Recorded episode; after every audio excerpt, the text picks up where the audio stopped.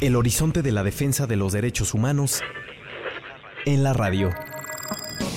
Bitácora DH.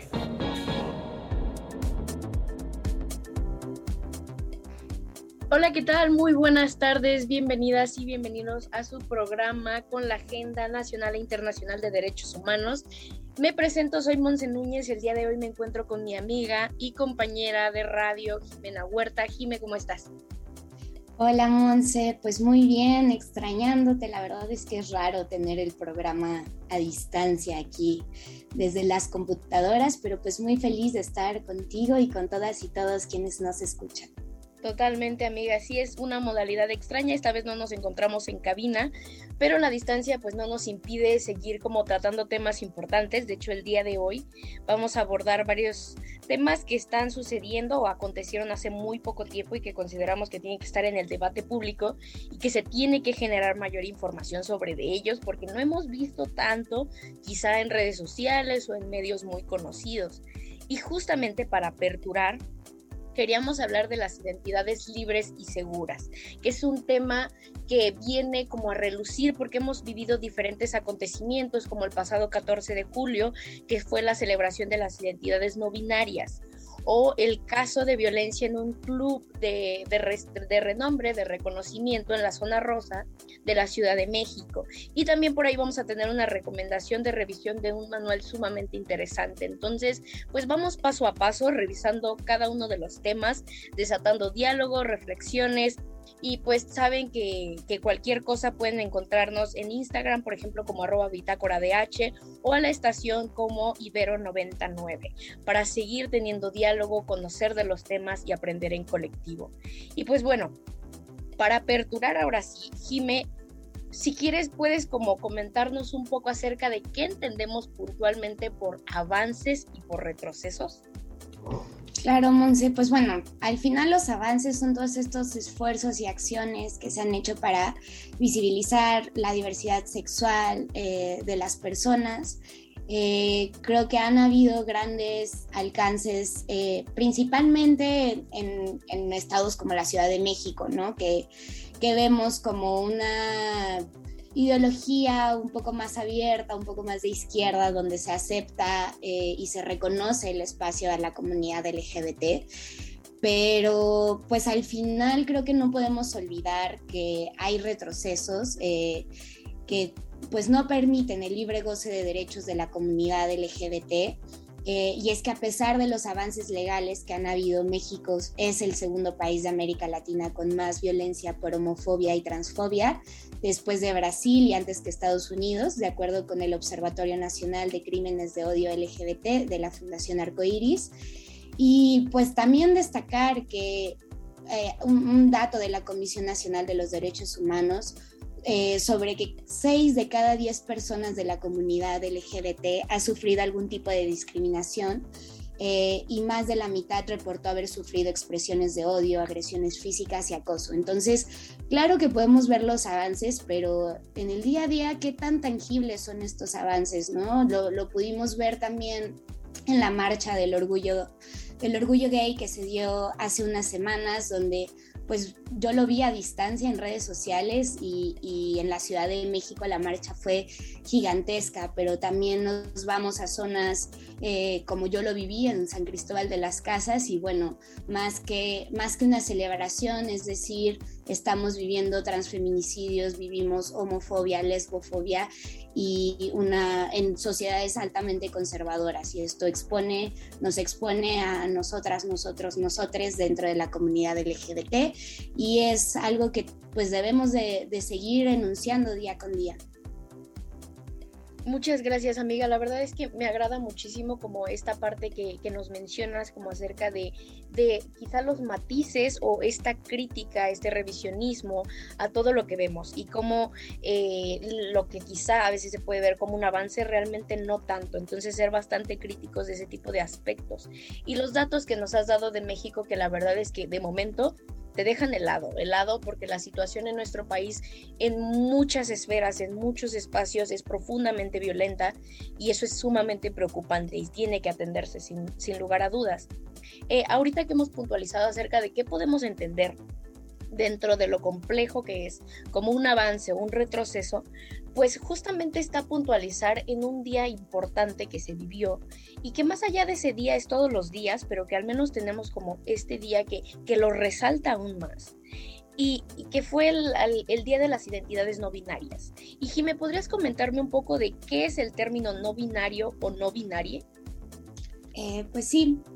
hace referencia a la identidad de género de personas que no se identifican eh, exclusivamente como hombres o como mujeres. Las personas no binarias pueden,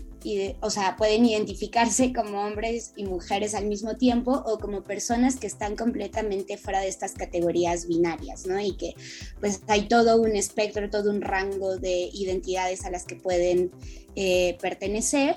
Y pues destacar ¿no? que la identidad de género de una persona no está dictada por su anatomía, es lo que una persona siente que es, no lo que ves, no cómo vistes, no cómo hablas. Eh, y algunas personas no binarias, eh, por ejemplo, usan el pronombre él, ella, pero también ella, no se va variando dependiendo cómo las personas lo vayan sintiendo y al final, pues bueno, es un tema que cada vez se visibiliza más y, podemos ver a las personas un poco más abiertas, pero que sigue costando trabajo. O sea, yo creo que con solo hablarlo con nuestros padres nos podemos dar cuenta que, que también es una cuestión generacional, eh, que tanto lo hablamos, que tanto lo abrimos y que tanto lo entendemos. Totalmente, amiga. La verdad es que me atrevo a decir que las personas que nos están escuchando y en este momento que estoy platicando contigo, creo que compartimos esta parte de que crecimos creyendo que solo existía como hombre-mujer y que se basaba en tu anatomía, eh, directamente en los genitales, ese tipo de cosas y que demarcaba tu identidad. Pero el día de hoy podemos eh, reflexionar que la identidad y lo que tú eres va muchísimo más allá son un cúmulo de elementos que te van construyendo y que solo tú puedes definir lo que eres o lo que no eres. Entonces creo que es muy importante como resaltar esta parte de las personas no binarias o no binarias y que no existe una única forma de ser. Así también podemos señalar que las personas no binarias o no binarias no tienen estereotipos de género o que porque veamos a tal persona vestida de tal forma o de tal color, pues ya es o no. Simplemente es como abrir el espectro y abrirnos al conocimiento de nuevas identidades y de todo lo que es la diversidad humana, que al menos a mí me parece sumamente vasto, rico de conocimiento y darnos cuenta de lo diversos, diversas, diversas que somos. Y bueno, resaltar que aquí eh, algo que aprendimos, porque igual continuamos investigando para poder tratar estos temas, y es que la comunidad no binaria se abandera con los colores amarillo, blanco, morado y negro. Así es como les podemos llegar a identificar, así es donde vemos las banderas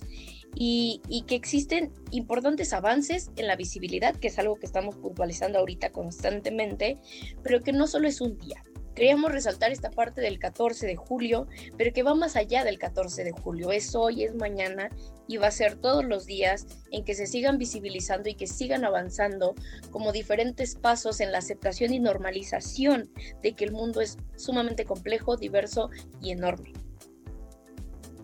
Así es, Monse, pero pues bueno, todo esto se escucha, se escucha muy lindo y como, como mencionaba hace rato, la realidad es diferente, ¿no? O sea, por ejemplo, lo que, eh, lo que vimos, lo, que se vivió, vivieron ciertas personas de la comunidad LGBT hace unos días en la zona rosa, eh, en, en este antro para la comunidad LGBT, donde pues las personas fueron agredidas y se destacó estas agresiones como ataques homofóbicos, eh, pues sucedieron, sucedieron y hubo todo un debate en redes sociales, no sé si lo viste, Monse, pero se hablaba sobre si era cuestión de las redes de crimen organizado, em, de los cárteles que están, bueno, de las redes de criminales que están ahí operando. Eh, yo creo que más allá de, hablar de, eso, porque creo que cualquier antro en la Ciudad de México, pues tiene algún jueguillo por ahí, por debajo de la mesa con el crimen organizado, el tema no es eh, si vas a estos lugares o, pues si nada, o dejas de ir a estos lugares por cuestiones de crimen organizado, sino también ser críticas respecto a qué trato se le está dando a la comunidad, qué tan seguros son estos espacios como la zona rosa que, que se había construido como eso, como un espacio seguro para que la comunidad pudiera salir a bailar, a fiestear y al final eh, se vuelve creo que más un zoológico. Y creo que esto pues eh, bueno puede ser un tema un poco polémico pero para mí como parte de la comunidad y como persona que ha asistido a la comunidad a la, a la zona rosa pues no me siento en un espacio seguro cuando estoy ahí. No siento que realmente se estén rompiendo eh, estas estructuras violentas, patriarcales, que rigen nuestro mundo y que creo que debemos de tener pues alta observación respecto a estos lugares a los que asistimos y tristemente no me sorprende lo que sucedió, pero pues sí nos debería de sorprender y sí es importante em, pues no normalizar este tipo de violencias, ¿no, Monse? Sí, totalmente. Creo que esto es un, contraste directo a lo que estábamos tratando hace un momento en donde podemos hablar quizá de aspectos que justamente como tú decías son buenos y se escuchan muy bien, pero también tenemos otros aspectos que no podemos dejar de lado y que tienen que tener todo el foco y toda la atención posible. Eh, si tenemos personas que nos estén escuchando en, en, otros, no sé, en otros estados que no sean la Ciudad de México, pues la zona rosa, así como comentaba Jime, es una zona que se volvió, digamos, particular y específica para la, para la comunidad, para que pudieran salir a divertirse, justamente hacer, simplemente hacer. Eh, y lastimosamente pues ha sido como un lugar que ya no se encuentra libre de discriminación o de violencia como la pasada denuncia pública que se tuvo por redes sociales. Y quizá no es tanto abrir el debate de si se tiene que hacer la denuncia en redes sociales o no, porque creo que eso nos llevaría como a un círculo en donde vamos a encontrar diversas opiniones, particularmente yo diría, está bien, tú encontrarás tus mecanismos, tus métodos para hacerlo visible y está bien, tienes que contar con el apoyo, pero también queremos resaltar esta parte de, de, lo que se puede criticar al respecto, de que se trata muchas veces de, de escuchar, de leer con atención, de escuchar a la otra persona, de entender a la otra persona antes de, de juzgar y, y, sobre todo de, de estar bastante atentos, atentas de los lugares a los que vamos, lo que consumimos y no ser parte de círculos que no son seguros y que perpetran violencia o que transgreden los derechos humanos. Y pues bueno, eh, el tiempo se nos va bastante rápido, la verdad es que son temas que dan para muchísimo, yo creo que Jimé me lo puede confirmar completamente, pero quizás cerraríamos este bloque del programa con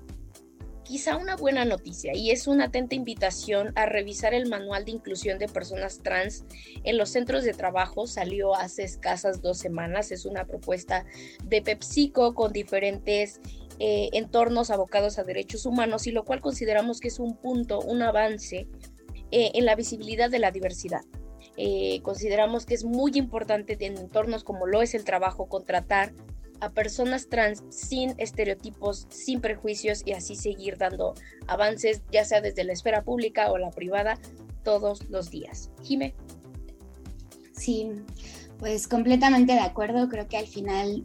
digo, sin dejar de ser críticas ante qué están haciendo las empresas y las razones por las cuales lo hacen, el hecho de que ya esté el debate sobre la mesa y la apertura a estos espacios de trabajo para la comunidad, específicamente para las personas trans que son eh, altamente violentadas, pues bueno, eh, sí, no, no quitar el dedo del renglón. Y pues bueno, como se nos está yendo el tiempo, vamos a ir a un corte musical. Vamos a escuchar Lejos de la ciudad de, Muerde, de Muerdo, que nos abrirá al siguiente bloque donde hablaremos sobre las acciones contra comunidades zapatistas. Entonces, escuchemos este rolón que a mí me encanta y regresamos. En este preciso instante acabamos de escuchar Lejos de la ciudad de Muerdo, una canción que nos habla de bastantes cosas, pero sobre todo de lucha.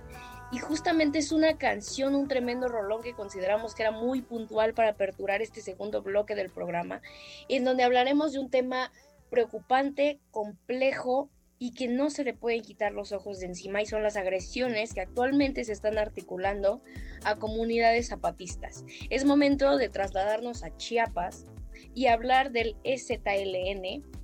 que igual es, es, un tema bastante amplio, que en este momento queremos abordar de la forma más digerible posible, pero recordemos que cuando escuchamos EZLN nos referimos al Ejército Zapatista de Liberación Nacional, en donde nos podemos remontar de aquí hasta 1993, en donde se estaba articulando este grupo, eh, eh, revienta, por así decirlo, el primero de enero de 1994, cuando justamente entra en vigor el Tratado de Libre Comercio, y es un cúmulo de personas eh, indígenas que buscan visibilizar diferentes aspectos. Ojo, que no es que les falte voz, porque la tienen y han sabido levantarla durante todos estos años, pero justamente a lo largo de estas décadas, ya podemos decir décadas, buscan plantear una alternativa, una forma de organización alternativa eh, que justamente ponga al centro la libre autodeterminación de los pueblos indígenas, pero también esto pone en jaque muchas cosas, o ha sido un tema que hasta el día de hoy nos trae noticias y, es preocupante. ¿Por qué? Porque pone en jaque el status quo. Entonces, diferentes ideologías, diferentes autoridades se ponen en contra de esto, ante esta estructura militar guerrillera y por eso ha sido sujeta de diferentes ataques. Entonces, hablemos un poco de ello. Queríamos puntualizar este tema porque no lo hemos visto mucho en redes sociales. Ahorita andaré, haremos en ello. Y pues, para entrar en materia, Jime, tú que tuviste experiencia estando en Chiapas por tu servicio social, ¿podrías estarnos eh, contando qué ha estado pasando en estas últimas semanas, por favor? Eh, claro, Monse, pues bueno, al final Sí, justo estar en Chiapas me abrió mucho los ojos, eh, principalmente de que acá en la ciudad tenemos poco contexto. Creemos que después del 94, de los acuerdos de San Andrés, de pues de estos, supuestos acuerdos entre ZLN y el gobierno, como que toda la autonomía del ZLN iba marchando bien, por lo menos eh, creo que esa es una concepción un poco generalizada pero cuando nos vamos adentrando vemos que las comunidades eh, autónomas zapatistas sufren constantemente agresiones, principalmente por la cantidad de territorio eh, que tienen, fue recuperado en 1994, y este es el caso, por ejemplo, de la comunidad de Nuevo San Gregorio. Eh, el tema de violencia de Nuevo San Gregorio creo que tiene un auge un poco más fuerte el 29 de junio de este año, cuando el Centro de Derechos Humanos Fray Bartolomé de las Casas, conocido como FRAIBA, retiró las brigadas civiles de observación que puso desde el 3 de marzo del 2021, las instalaron en esta comunidad eh, eh, porque necesitaban la observación de violaciones a derechos humanos que estaban viviendo las familias eh, de esta comunidad desde noviembre de 2019. Un poco para contextualizar, la comunidad de Nuevo San Gregorio, bueno, pues está en Chiapas y está conformada por cinco familias con un total de 27 personas. Sufren agresiones, les comentaba, desde 2019 por parte de un grupo de personas conocidas como los invasores, que provienen de comunidades aledañas y son quienes han despojado cerca de 155 hectáreas que forman parte del territorio colectivo del municipio autónomo rebelde zapatista Lucio Cabañas, que es del Caracol 10. Y bueno, el hecho de que un centro de derechos humanos que tenía la labor de poner, o que, se dio a la labor de poner brigadas de observación, las retire después de constantes violencias dirigidas, en primer lugar, a las cinco familias y en los últimos meses con la escalada de violencia, también a las y los observadores del Centro de Derechos Humanos Fraiba, pues es, es preocupante porque pues no sé, les pongo el ejemplo de que solo en lo que va del año 2022, 2022 los brigadistas documentaron 21 agresiones en contra de las familias. Estas agresiones van desde intimidaciones, amenazas de muerte, amenazas de violencia sexual, agresiones físicas. Eh, también les han cortado el agua, eh, hacen cobro de libre tránsito, roban su ganado. Entonces, toda esta estructura de autonomía que construyen en el territorio comunitario eh, las comunidades zapatistas es despojado y entonces les dejan sin sin nada para vivir, les quitan su escuela, les quitan eh, sus huertos, eh, la milpa, y entonces las personas eh, de esta comunidad, como otras comunidades que también están siendo agredidas, se están muriendo de hambre, no pueden salir de sus casas y, ante esto centros como el Fraiba denuncian y el gobierno no hace nada. Tan no hace nada y tampoco es visibilizado que hace unos días, el 14 de julio, también la comunidad eh, autónoma de El Esfuerzo en Chilón, igualmente en Chiapas, perteneciente al municipio autónomo Comandanta Ramona, toda la comunidad fue desplazada por ejidatarios eh, de Muculumba Chajón, encabezados por el comisariado ejidal junto con policías municipales y agentes de protección civil.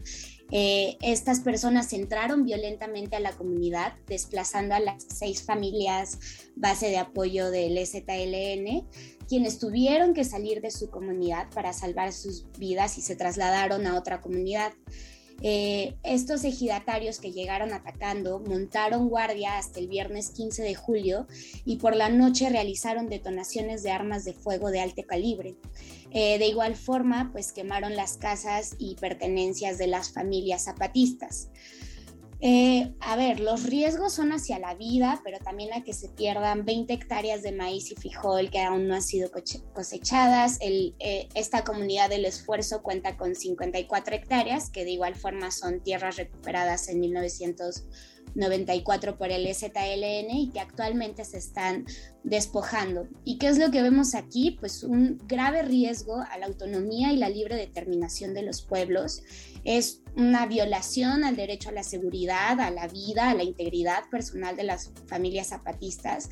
Y pues el Estado mexicano, de acuerdo con el artículo 1 y 2 de la Convención Americana sobre Derechos Humanos, tiene la obligación de respetar los derechos y libertades reconocidos en, en esta convención y no lo vemos y no lo vemos por más de que se han hecho denuncias y por más de que esto no es un tema nuevo. Es un tema son temas que están explotando pero que como mencionabas eh, Monse no están siendo visibilizados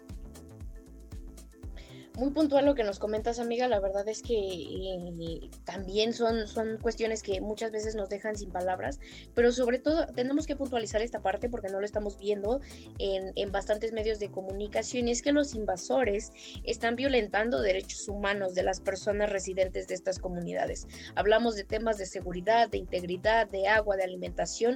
y sobre todo de la vida misma. Entonces, queremos puntualizar que abordamos este tema con todo el respeto eh, y que con el profundo deseo de en algún momento contar con testimonios de estas personas que residen en estos lugares para no hablar a título de alguien más, pero sí al menos hacer lo que podemos, si es que podemos agregar un granito de arena a esta situación, la cual es profundamente preocupante por todo lo que nos ha comentado Jime, y que hay grandes reflexiones eh, que hacer de esto. Creo que algo que puntualizo bastante desde el momento en el que estábamos platicando con Jime de qué íbamos a hablar en el programa, y es esta parte de que todos los días vemos información y nos bombardean con bastantes cosas, pero realmente de dónde y qué nos está llegando y por qué temas tan preocupantes que están ocurriendo en nuestro país y que son parte del debate público internacional no nos llegan a nosotros que estamos aquí. Entonces, eso es sumamente preocupante. Está hablando del cómo se está viviendo la situación, de qué tanto foco se le está viendo y que no pongamos de lado que aquí se pueden violentar o ya se están violentando derechos humanos. Jime. Sí, completamente. Y bueno, creo que al final parte del trabajo comunitario que ha hecho el ZLN es crear redes, redes nacionales e internacionales. Entonces esta información eh, se vive como a partir de estas redes de apoyo, se está difundiendo. Eh, yo les invito a ustedes que, están escuchando que, que, firmen las acciones urgentes, por ejemplo, que saca el Centro de Derechos Humanos Fray Bartolomé de las Casas, porque eh, es es importante que nosotros como sociedad civil generemos este tipo de acción y, y más cuando es un tema que está siendo silenciado. Entonces, eh, les invito a informarse también, creo que es complicado, justo Monse me platicaba que no sabía de dónde agarrar la información y pues yo ahora que estuve allá como que tuve más contacto, entonces también en nuestras redes sociales les compartiremos en dónde se pueden informar, en dónde pueden firmar eh, esta acción urgente, porque pues es impresionante, ¿no? Como de manera internacional se sabe lo que está pasando en nuestro país y, nosotras, nosotros que vivimos acá no sabemos. Y es, eh, es algo que aparte no es un tema nuevo, porque desde 1994 la política de contrainsurgencia ha sido eh, muy fuerte y que precisamente esa política de contrainsurgencia lo que hace es callar, es despojar, es... Eh, eh, violentar y necesitamos romper con estas estructuras que al final muestran un sistema que es capitalista, que es patriarcal y que necesitamos romper como desde distintos frentes. Entonces, pues sí, abrazo muy fuerte a, todas las personas de estas comunidades que están siendo atacadas, abrazo a todas las redes que, están acompañando y que están haciendo esfuerzos por visibilizar y les invito a ustedes quienes eh, nos escuchan que, también lo difundan y y generemos esta acción desde nuestras trincheras. Qué tremendo gusto escucharte, amiga. Gracias por compartir este espacio conmigo. Creo que ha cerrado de forma increíble y no queda más más que esta atenta invitación a mantenernos alertas de lo que esté pasando, de ver qué se desata en redes sociales, qué es, cómo se puede apoyar aún a la distancia y ver qué está pasando en nuestro propio país desde diferentes esferas, desde diferentes ámbitos. Este fue su programa de derechos humanos con la agenda nacional e internacional. Nos vemos el siguiente martes. No olviden sintonizar siempre una 30 de la tarde. Un gusto, Jimé. Nos vemos.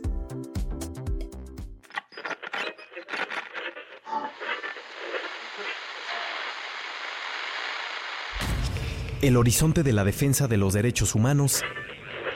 en la radio. Bitácora DH.